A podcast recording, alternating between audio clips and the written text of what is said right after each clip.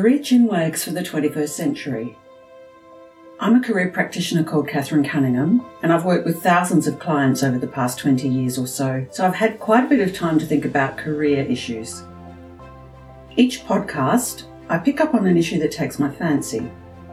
Some episodes are quite practical, such as episode 11, where I talk about how to write a great cover letter.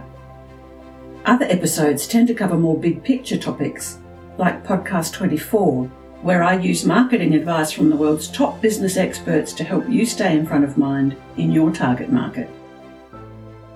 In today's episode, I'm taking a break from my regular podcasts and switching across to the series that I call Short, Sharp, and Shiny. In each episode in this series, I'm going to talk about a tip, something I've noticed, or something I've learned.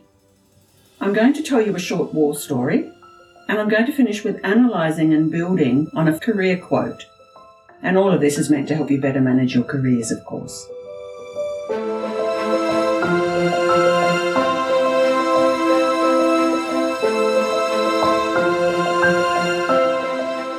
So let's start with the war story.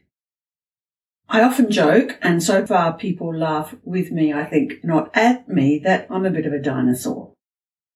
So 20 years ago, there was a crisis of some sort. I can't remember what it was actually. And I was working with somebody who was in management in an international school. And that market was literally decimated, as in nine out of 10 jobs went. And being management, of course, it was worse rather than if she'd been an actual tutor or an actual lecturer. Let's call her Annie. Now, in her communication style, Annie came across as a real feeler. So, what do I mean by that? There's an analysis that you can do which is based on Carl Jung's work. So, Carl Jung's work with MBTI talks about 16 different personality preferences.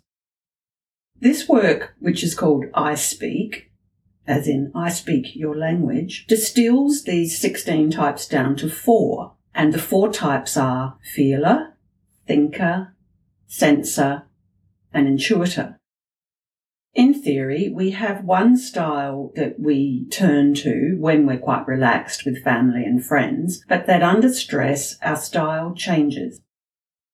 The issue and the problem with, with this is that generally, and I'm going to be very um, blunt here, nobody likes the other three styles. And so if you persist in communicating with somebody in your default style, when the other person doesn't like that style, well, of course, that causes issues. And, and with me, I talk about issues with interviews. I'm going to give you a little brief background on the styles, bearing in mind it's going to be very superficial. I have written about it in blogs, so if you are interested, and I think I've got a, a 60 second video on it, and I've probably got an infographic on it. So if you are interested, go and check that out. The stereotype of a feeler is a kindergarten teacher. And so the rest of the world looks at a feeler and says, well, you know, isn't she sweet? Isn't she cute? But really, this is the real world, honey. And unfortunately, and quite unjustly, they often think that feelers lack intelligence. So pretty disastrous, as you can imagine in an interview. The second of the styles is a sensor, and the stereotype of a sensor is a salesperson. Come on, come on, come on, come on, come on just give me the bottom line. I don't, I don't really care about that stuff. Let's just move on and let's just move on right now. And the rest of the world tends to look at the sensor and think that they're shallow, superficial, and perhaps overly harsh. The next style is the one I struggle with the most, and it's the thinker. And the stereotype of the thinker is an accountant. So it's somebody who speaks very methodically, carefully considers all of the options, after due consideration, decides to go down path number A for the following reasons. And people look at the thinker and think perhaps that they're risk averse, perhaps that they're boring, perhaps that they're not visionary enough. And the final of the four is the intuitor. And the intuitor, the stereotype, is a mad scientist. And the rest of the world looks at this um, intuitor and thinks, wow, this person has one crazy idea after another. This person is dangerous. No way are we going to listen to this person. In the old days, many people would have the point of view, I am who I am and I'm not going to change my communication style. That would be fake. A couple of things. The general recommendation is to try and adjust your communication style to better match the style of your listener. And you are always going to be who you are. All we're really talking about here is perhaps just rubbing some of the rough edges off your style so that other people aren't annoyed by it. And finally, nobody really has any trouble working out which of the four styles their listener prefers. The issue is changing their own content and changing their own delivery style. I call this the hundreds and thousands on the icing on the cake. This is very sophisticated, very high level communication skills. So coming back to Annie, we just kept practicing. We would do interview skills practice and she would give an answer and I'd say, no, no, get to the point. And then we'd try again. And I'd say, no, no, give me the numbers. I want numbers. And then we'd try again. I'd say, okay, no, now I want you to sound more decisive. She was very, very good at putting up with this and very determined. So lo and behold, two jobs came up and we had a bit of a debate with the one organisation, which level job should she apply for? She ended up applying for the more junior role and she went to the interview and the interview was Friday afternoon. And before she even got home, they had rung her and offered her the more senior role. Where am I going to with this? Annie was tough in the good sense of the word, and she was willing to change. She's still the same person, but she got the job. So my message is, I think, stretch yourself, be aware. I guess the starting point is be aware or talk to somebody who can make you aware. And then have the inner strength or find the inner strength from somewhere to look at what you need to do to change your communication style to get that job that you want.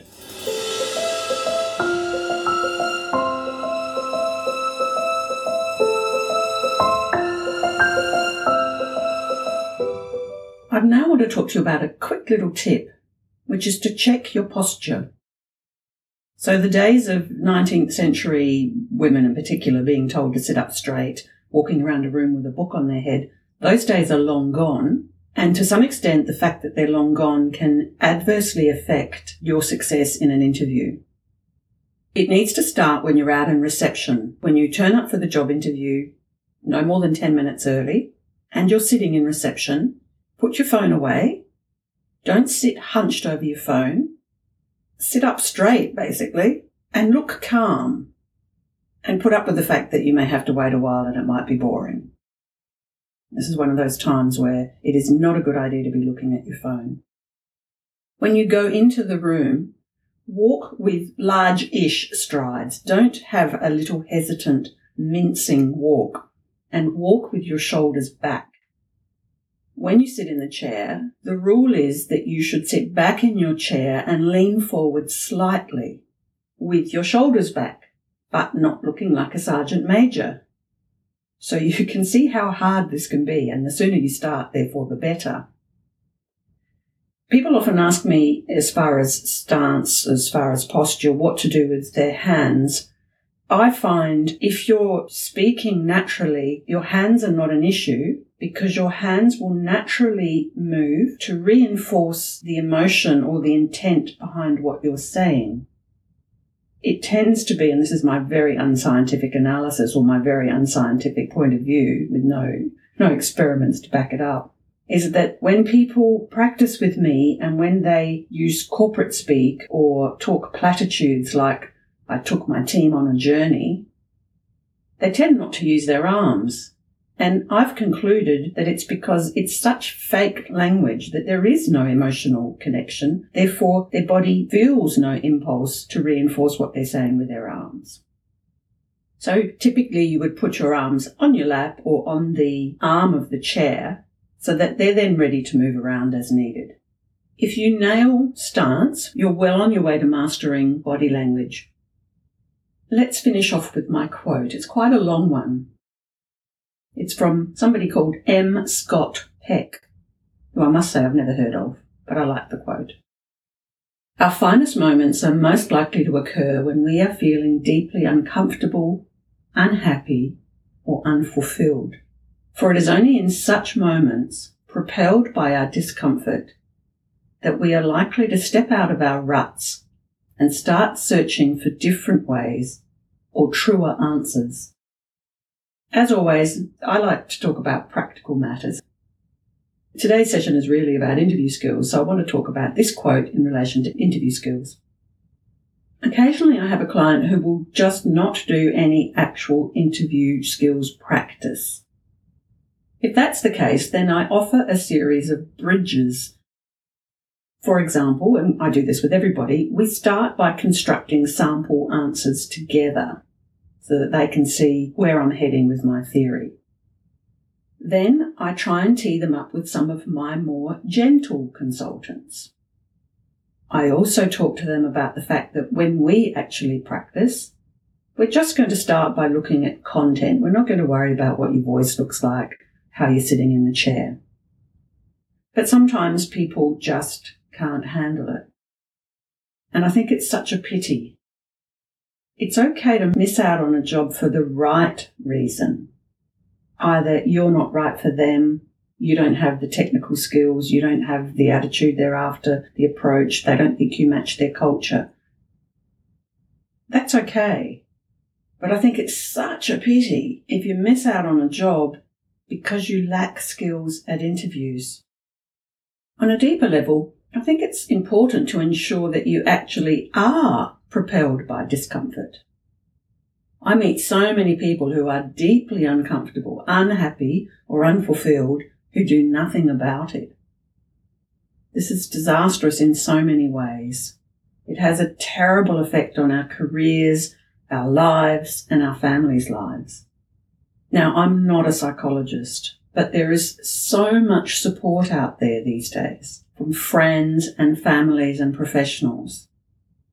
Find somebody who can help you take a tiny step. I was so scared to get back in the car after my bad injury a few years ago. I can't tell you how slowly I drove. I had to force myself to do it, and I only went for a short trip. It worked, and now, much to my husband's dismay, I'm back to my zippy self in that car. I don't want to sound flippant, and as I said, I'm not a psychologist, but I often think if I lived in the 19th century, I would have been a peasant in a field in Ireland somewhere tilling the potatoes and wonder what my life would have been like. In the Western world, at least, and in Australia at least, we have such immense support out there to help us be happier at work. So all I can do is encourage you to think of who might help you make that first small step and to wish you good luck.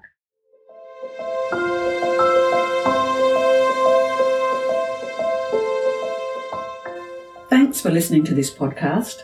If you like what you've heard, I'd love it if you could share it or leave a review.